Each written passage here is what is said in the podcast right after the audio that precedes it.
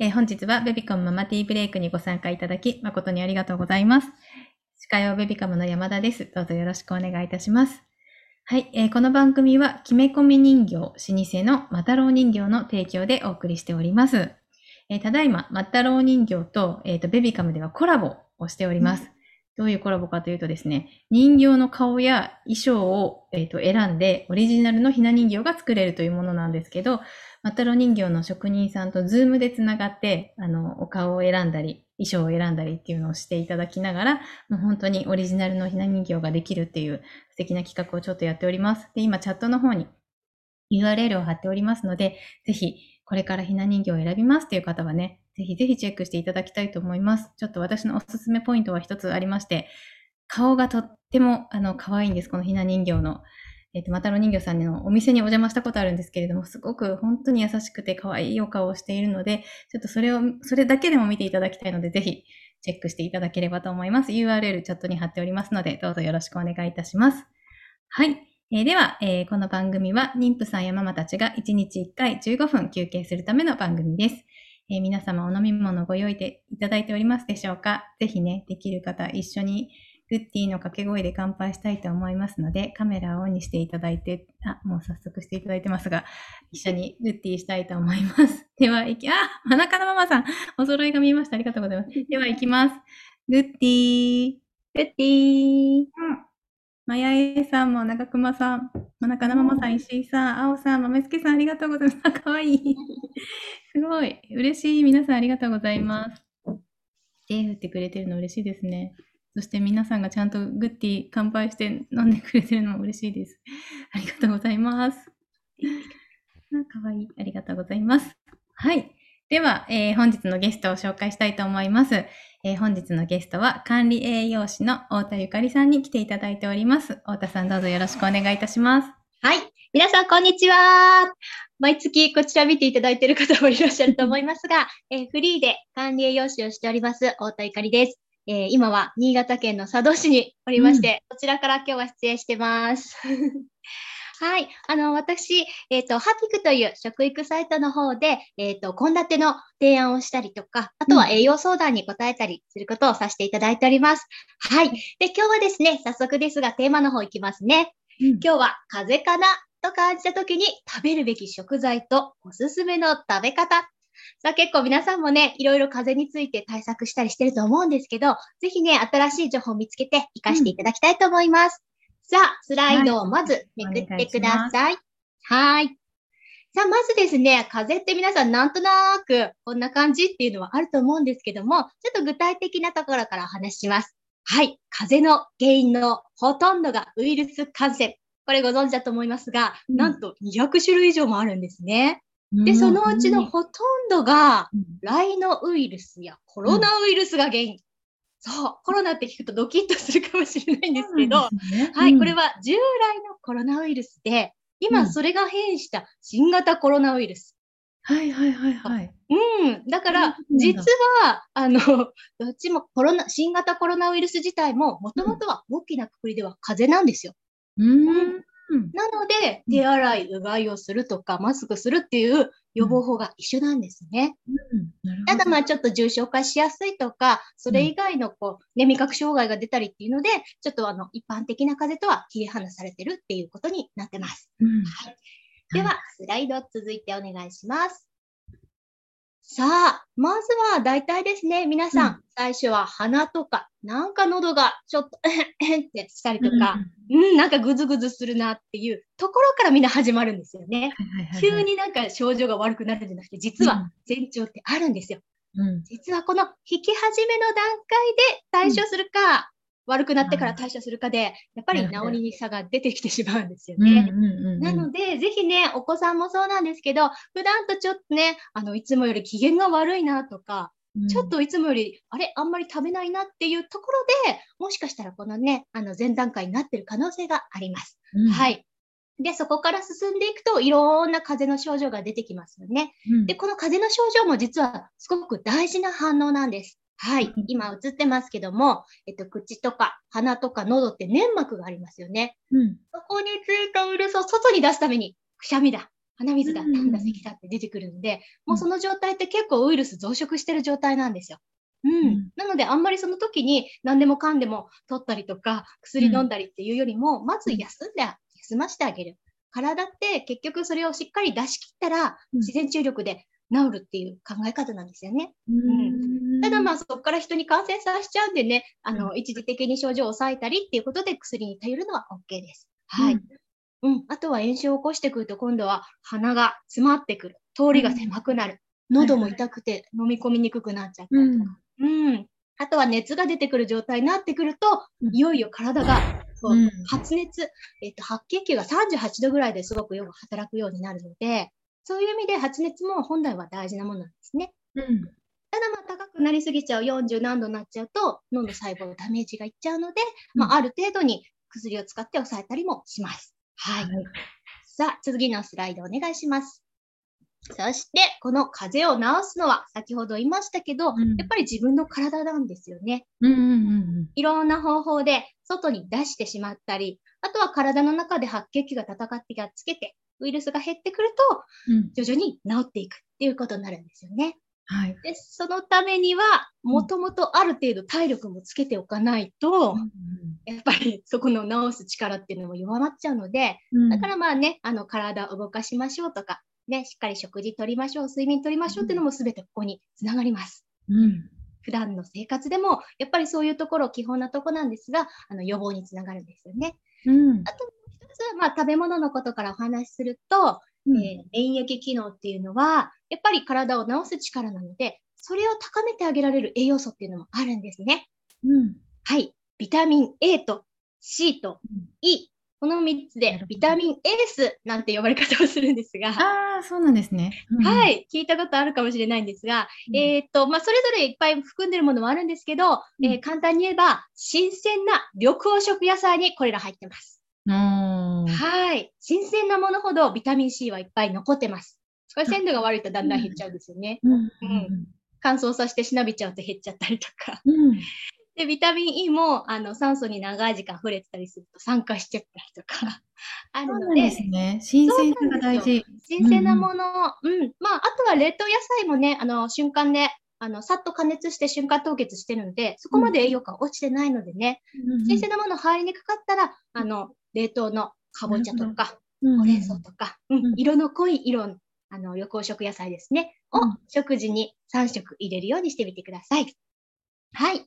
まあ、栄養素としてはこんな話ですが、あとは具体的に一つ一つの食材についても紹介していきます。次のスライドお願いします。はい、あ、その前にか。さっき言いましたけど、この引き始めのとこね、最初にやっといてあげてくださいねって。まあ、さっきのビタミン S はいつも取っとくのはもちろんですけど、これから紹介する食材はこの引き始めの時、治りかけに特にね、取ってほしいかなと思います。あとは薬はやっぱり一時的に抑えてるだけなので、うん、それだけでは治らないと思った方がいいのでね。うん、うん、やっぱりしっかり休養と食事と、うん、はい、そういったところのバランスを大切にしてください。はい、じゃあすいません、スライドお願いします。じゃあ、今日のおすすめ食材、ここからが本題ですね。はい。いろんな食材あるんですが、お子様もね、一緒に食べやすいものとして今日はこの4つをご紹介します。はい。レシピもついてますんで、あの、ぜひですね、必要だったら、あの、スクリーンショット撮っていただければと思います。ですか？あ、ありがとうございます。はい。では、スライドお願いします。まず1品目は、梅干し。なかなかね、お子様まだ梅干し食べさせてない子もいるかもしれない方も多いんじゃないですかね。うん、そうですね。えー、っと、まあ、完了食ぐらいからかな。うん。うん、ちょっとね、酸味と塩味が強いので、お子さんには本当に少しだけでいいと思います。うん、風味付けと言いますか。酸味をちょっと加える程度。はい。で、そのまま食べるのではなくて、梅干しは焼くといい成分が増えるんですね。焼き梅干し。やったことありますですね。えー、やったことないです。焼くんですよ。それこそ、梅の黒焼きって言って、うん、あの、売ってたりすることもあるんですね。多分、和歌山とか、あっちの産地の方だと。うんうんうん、そう、表面がちょっと焦げ目がつくぐらい高温で焼いてあげると、うん、このムメフラールっていう成分が作られるんですね。はい、うん、クエン酸と糖が結合してできる成分なんですけど、はい、そのままの梅干しにはないんですが、焼くとできるんで、あの、梅エキスとしてね、売られてる真っ黒なやつなんか、これがたっぷり入ってるんですよ。え、これは加熱しないと出てこないそうなんです、そうなんです。なるほど。その加熱の簡単な方法は、まあ、トースターにアルミホイル引いて、うんはいまあ、焦げすぎても食べにくいんでね、あの、覆うような形で10分ぐらい焼いていただくと、まとめて焼き梅干し作れますしね。うんえ、味は変わるんですか？味は、全然やってみたんですけど、食べにくいってこともなくて、むしろそのまま梅干しなんですよ。そうなんですね。そうそう、ん焦げもちょっとぐらいだったらそんなに気にならなかったですね。うん。あの、食べると、まあ普通の梅干しはまあ酸っぱいとか、すっきりするとかはあると思うんですが、この場合は血行を良くしてくれるので、ううんん。体温って1度上がると免疫が13%かな、うん。まあ、免疫力が2、30%かな、上がったりするので、うんまあ日頃からちょっとずつ焼き梅干し。はい。うん入れてみてもいいですはいね。はい。で、これは特に熱、喉、あとは咳ですね。ううんん。はい。がある時なんかはもう引き始め、早めにこれを使ってあげて、料理、飲み物に入れてみてください。はい。はいでは、この焼き梅干しのレシピが次になります。スライドお願いします。はい。さあ、えーここちょっとスクリーンショットするほどじゃないかもしれないんですけど、はい。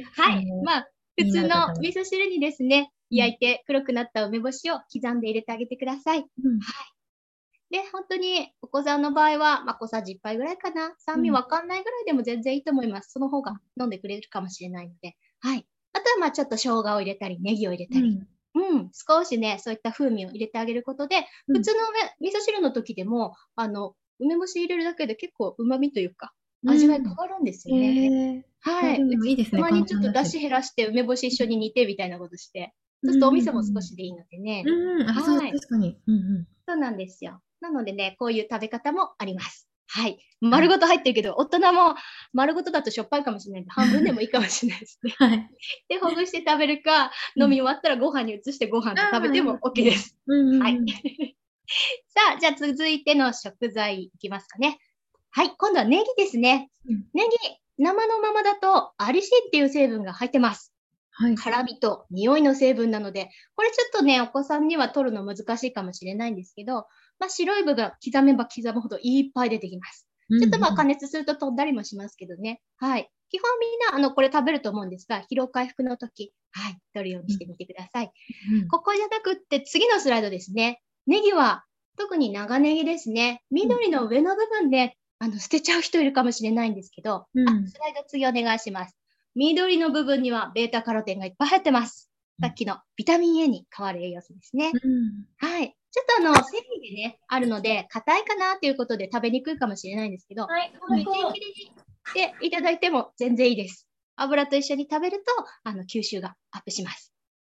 そして、次のスライドお願いします。もう一個緑の部分に多い成分があって、これはあまり知られてないんですけど、うんフルクタンっていう食物繊維の一種が入ってます。なんか聞いたときネバネバドロドロしたの入ってたりしません？あ、ゼリーはいはいはいはい。あれなんですよ。うん。ああれがフルクタン。そう。うフルクタンだ。だけじゃなくって、まあ、あの、糖分、甘みだったり、旨みだったり、いろんなものが一緒になってて、その中でもフルクタンが特に多く含まれるんですね。うん。うん、なんかちょっと気持ち悪いからって取り除いてんだったら、食べた方がいいんですよ。はい。食物繊維としての働きもあるんですけど、うんあの、免疫を高めてくれるので、うんうんぜひ今の時期は食べたい成分なんです。なるほど。もう、まな板についてドロドロしてても流してでも入れてください。そうですねそ。れぐらいやってほしいですね。大事これは加。熱しても、うん、冷凍してもいいのでね、うんぜひさっきも言ったように、こう、みじん切りにした状態で、うん、そうですね。ジップロックとかにキッチンペーパーを敷いて、そこに入れて、蓋をしておくと、凍ったら、シャカシャカシャカシャカシャカ、多分使いやすいと思います。そうですそうそうね。そう。なので、細かくしたらちっちゃい子も食べやすいと思うし、あはいとは水に溶け出すんでね、その汁だけでもあげればいいと思います。はい。はい。ということで、緑の部分もネギはしっかり食べてください。はい。では、続いてのスライドです。が、えっ、と、ハティクの方でですもんね、あの、ネギ丸ごと食べられるレシピでこんなものもおすすめです。はい。ポン酢を使って軽くソテーをしてあげるんですけどね。うんうんうん。じっくりと蒸し焼きにしてあげると、特に白い部分は辛みが抜けて、あの、うん甘くてとろっと変わってきますのでね。あそういったちょっと調理法を工夫するだけでもネギはだいぶ食べやすくなります。はい。はい。はい。じゃあ、ここはちょっと、あの、収めきれない場合は、後でホームページの方見てください。そうですね。ハピックさんの、後で URL 貼りますので、そうですね。皆さんレシピネギで検索できますのでね。はい。では、スライド続いてお願いします。はい。今度は、レンコンです。レンコンも、ちょっとね、食感が硬いんでね、月齢ちっちゃい子はあんまりかもしれないんですけど、はい。まあ、すりおろしてね、使うこともできます。でんぷんが含まれてるので、すりおろしたものを入れると、とろみの代わりにもなるんですよね。ああ、そっかそっか。そう、片栗粉ほど固くあのしっかりは固まらないんですけど、い緩めでよければ、レンコンのすりおろし使ってください。はいい。いですね。うん。うん。で、あの、切っておくと、皆さん酢水にさらしたりとかして変色防止すると思うんですけど、はい。はい。あの時、色が変わるのがこのタンニンなんですよ。あれがそうなんですね。そうポリフェノールで抗酸化作用があるから、酸素に触れると、それで酸化されて色が変わっちゃうんですよね。うんただまあ、あの、色が変わったとしても、タンニンはタンニンなので、はい。あの、まあ、アク、アクというほどね、食べにくくはないので、そのまま、うん。あの、水につけなくても食べられます。はい。ちょっと色が悪くなるぐらいで、私はそのまま使っちゃいます。はい。ね。で、やっぱ水にね、抜けてしまうともったいないので、あの、どうしても色止めをしたい場合は5分以内にしておくと OK。うん。他にもビタミン C とかいっぱい流れちゃうのでね、できるだけ少なめの時間にしてください。そうなんですね。はい。そうなんです。はい。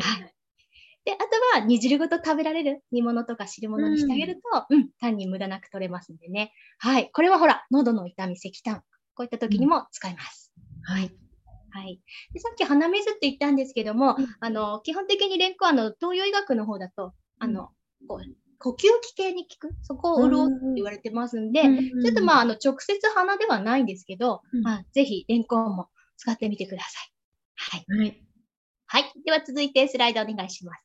はい。こちらもハッピクでね、美味しそうなメニューがあったんですけど、うんうんレシピレンコンで検索すると、こちらのチーズと3種の根菜おにぎり出てきます。もう見ただけで美味しそうなんですよね。レンコンと人参と大根。はい。これをね、一緒に、。うん。うん、一緒にもう炊き込んじゃって。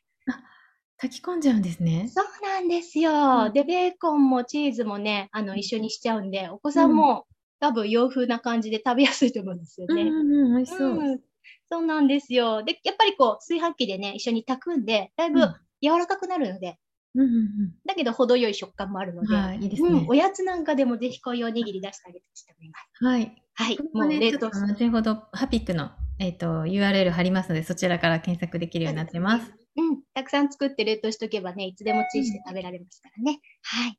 さあ、そしたら続いてのスよライドお願いします。ら質問です。あ、えっと、はい。鍋でもできますかっていう。あ、鍋でも、うんえっ、とん、今の、あ、うんうんそうですね。炊飯器じゃなくてももちろん大丈夫です。使いやすいように炊飯器でご紹介しましたが、あの、いつもね、鍋でご飯炊いてる方は同じようにやってみてください。はい。ありがとうございます。はまあ、ご飯に後で混ぜ込む、加熱したものを混ぜ込むっていうやり方でも、うん、いいと思いますよ。はい。はいありがとうございます。はーい。さあ、じゃあそしたら最後の食材、みかんです。さあ、みかんちょっとびっくりの食べ方が出てきます。うん。基本みかんはね、皆さんご存知の通りビタミン C たっぷり入ってます。うんはい。うんだけどビタミン C は結構体からあの長くとどまらないで出ていきやすいんですね。水に溶けて尿が。うんうんなので、一度に3個食べるよりは朝、昼、晩に分けた方がビタミン C 濃度は高めに維持できるのでね、うん。まとめて食べないということで。ちょこちょこ食べてください。お子さんなんかだったら3分の1ぐらいにしてね、あうん。の、ちょっとずつ食べるとかした方がいいですね。うん。はい。そして、その次、もう一個大事なのが、ヘスペリジンっていう血行を良くする成分が入ってて、これサプリメントも出てたりするんですけど、筋とか、うん。白いところ、袋とか、あと外側、ここにたっぷり入ってます。ね。うん、そうなんですよ。だから白い筋むくなーって言って、言 うのもここだし、そう、うんあとは何よりも毛細血管強くなると、そこから細菌が入ってくるのを防ぎやすくなるんですよね。うんそう。そして、みかんの外側の皮も焼くと食べやすくなるんです。そうえ、外側ってもう本当の外ですか？です、このオレンジの。焼くと食べれるの？なんですよ。焼きみかんってそうなんです。はい。じゃあスライドお願いします。うんさあ、これは和歌山の人だとみんなやってるかな？どうだろう？岡山の方いらっしゃったらぜひ。あの、そのまま食べるとやっぱり食べにくいもんなんですよね。うん。だけど、あの、こちらで紹介してるように、もう本当に黒焼き、お魚のね、グリルなんかでもいいんですけど、うん黒くなるまで焼いていただいて、うんちょっと焦げた部分は外して、はい。他の皮をそのまま。食べれるんだ。え、そして焼き芋みたいって書いてあるけど、焼き芋みたいな味がするあの、ホクホクして、あったかいうちはうん、ちょっとなんか、いつものみかんのさっぱり感っていうよりも、ちょっとなんか、まあ、焼き芋って言ったら語弊があるんですけど、うん。食べる人、あ、ちょっと焼き芋っぽいかも、みたいな香りなんですかね。そうなんですね。今、和歌山出身ですよ。焼きみかんよく聞きますって、ちかさんがおっしゃってる。さすうんが産地ですもんね。そうなんですよ。さん、私はどうしてもみかんを食べるとお腹壊しちゃいます。何かいい食べ方や変わるものありますかっていう。おー そうですね。食材によってね、結構食物繊維が多すぎても、お腹に来る人もいたりするんですよね。うんうんうんなので、無理にみかんは 食べなくてもいいかもしれない。うん、ビタミン C は他のお野菜にも入ってる。そうですね。お腹壊しちゃうとあれですもんね。うん、で、これ外側食べやすいって言ったんですけど、あの、無理にお子さん食べさせなくていいですからね。はい。やっぱり人によってはそれでも食べにくいなって人は、うん焼くと内側にそのヘスペリジェン入りやすいって言われてるので、うんうんうん、皮を剥いても白い部分ついたまま食べればうん、いつもよりはちょっと取れる。なるほど。そうです。あの、チンピとしてね、このみかんの皮って干して漢方でも使われてるじゃないですか。うんうん、そういう感じで、あの、乾燥させて、粉末にして、まあちょっと飲み物に入れてっていうこともできます。はいあ。と、チンピパウダー買うとかね。うんうんうん はい。あと一個まあすみません。ひよこさんが、えっ、と、3歳児、みかんが大好きすぎて、1日2、3個食べてます。食べ過ぎですか？っていうことなんですけど。そうですね。お子さん2、3個だと食べ過ぎかもしんないな。うん大人で、まあ3個ぐらいかな。1個 80g だと、だいたい1日 200g ぐらいが果物適量って言われてるんで、子供の半分だと100なんでね、1個ちょっとかな。ちょっと、ちょっとが適量ということで。ねえ、はい難しいですけどね。うん。まあ、あとは体よく動かしましょう。うん。はい。はいありがとうございます。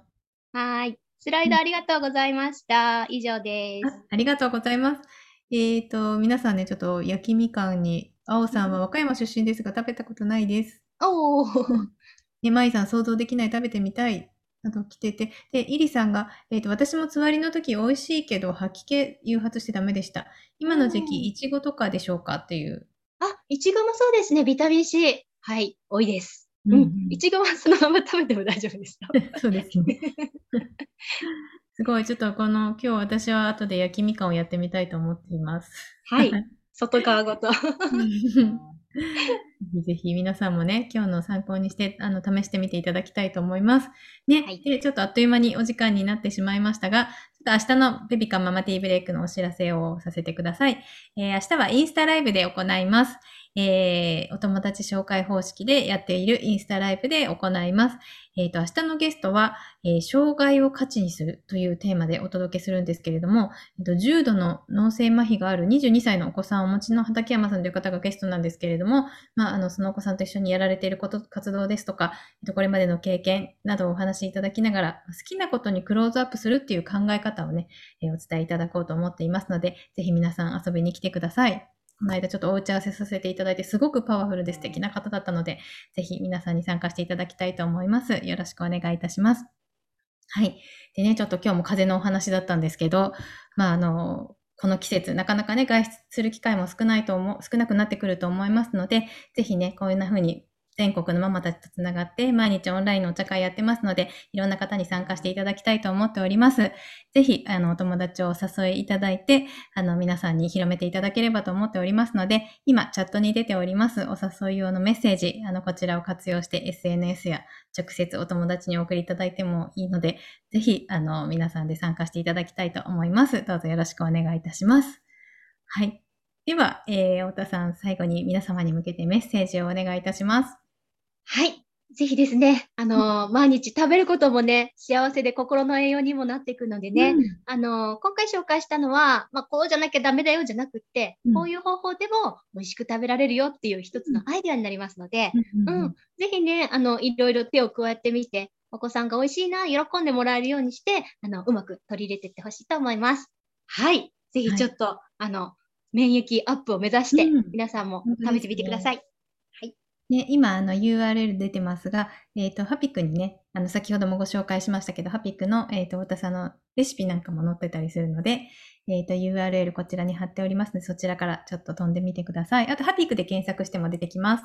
はいあとね、太田さんが YouTube チャンネルもやられているので、ぜひぜひチェックしていただきたいなと思います。はい。こちらも URL 貼っておりますので、ぜひぜひご確認ください。でちょっとウェッキーさんから質問です。えー先日娘がお腹の風邪になり、消化にいいものを心がけましたが、おかゆや雑炊が嫌いなので、うどんばかりに。消化にいいメニューとかありますでしょうか？ということなんですけど。うん。うん。そうですね。まあ、消化にうどん。うーん。そうですね。そう、消化にっていうのもね、いろんな定義があるんですよね。まあ、基本は、ううんん、油が一番ちょっと消化に負担がかかるのでね。はいはい。うん。そういう時はできるだけあまり油を使わないっていうのが基本ですね。ううんん。あと、お野菜も大事だけども、あの、食物繊維も消化に負担がかかるので、うん、こういう時は本当にね、あの、柔らかくて、あとはお子さんが食べやすいものでいいんじゃないかなと思いますね。うんまずちょっとある程度食べられるものを勧めてあげてください。はい。ありがとうございます。はい。というわけで、えー今日もね、とてもためになるお話をたくさん聞かせていただいてありがとうございました。はい。皆さんもね、リフレッシュしていただけましたでしょうか？えーぜひ、明日はね、インスタライブですので、間違いないように、明日もリフレッシュしに遊びに来てください。ちょっと先ほどお伝えし忘れたんですけど、今週の来週の月曜日、1月31日は、えっ、と、ママティーブレイク参加していただくと、えっ、と、プレゼントがございますので、ぜひ、あの、楽しみにしていただきたいなと思います。えっ、と、株式会社ピップさんの、えっ、と、スリムウォークが40名様にプレゼントという企画をやりますので、ぜひ、そちらも楽しみにしていてください。はい。では、えー忙しい毎日に心地よい刺激と発見を、明日も午後3時からみんなでティータイムしたいと思います。本日もありがとうございました。いベビコンママティーブレイクでした。ありがとうございます。ありがとうございました。ありがとうございます。さんありがとうございました。はーい。では失礼いたします。失礼します。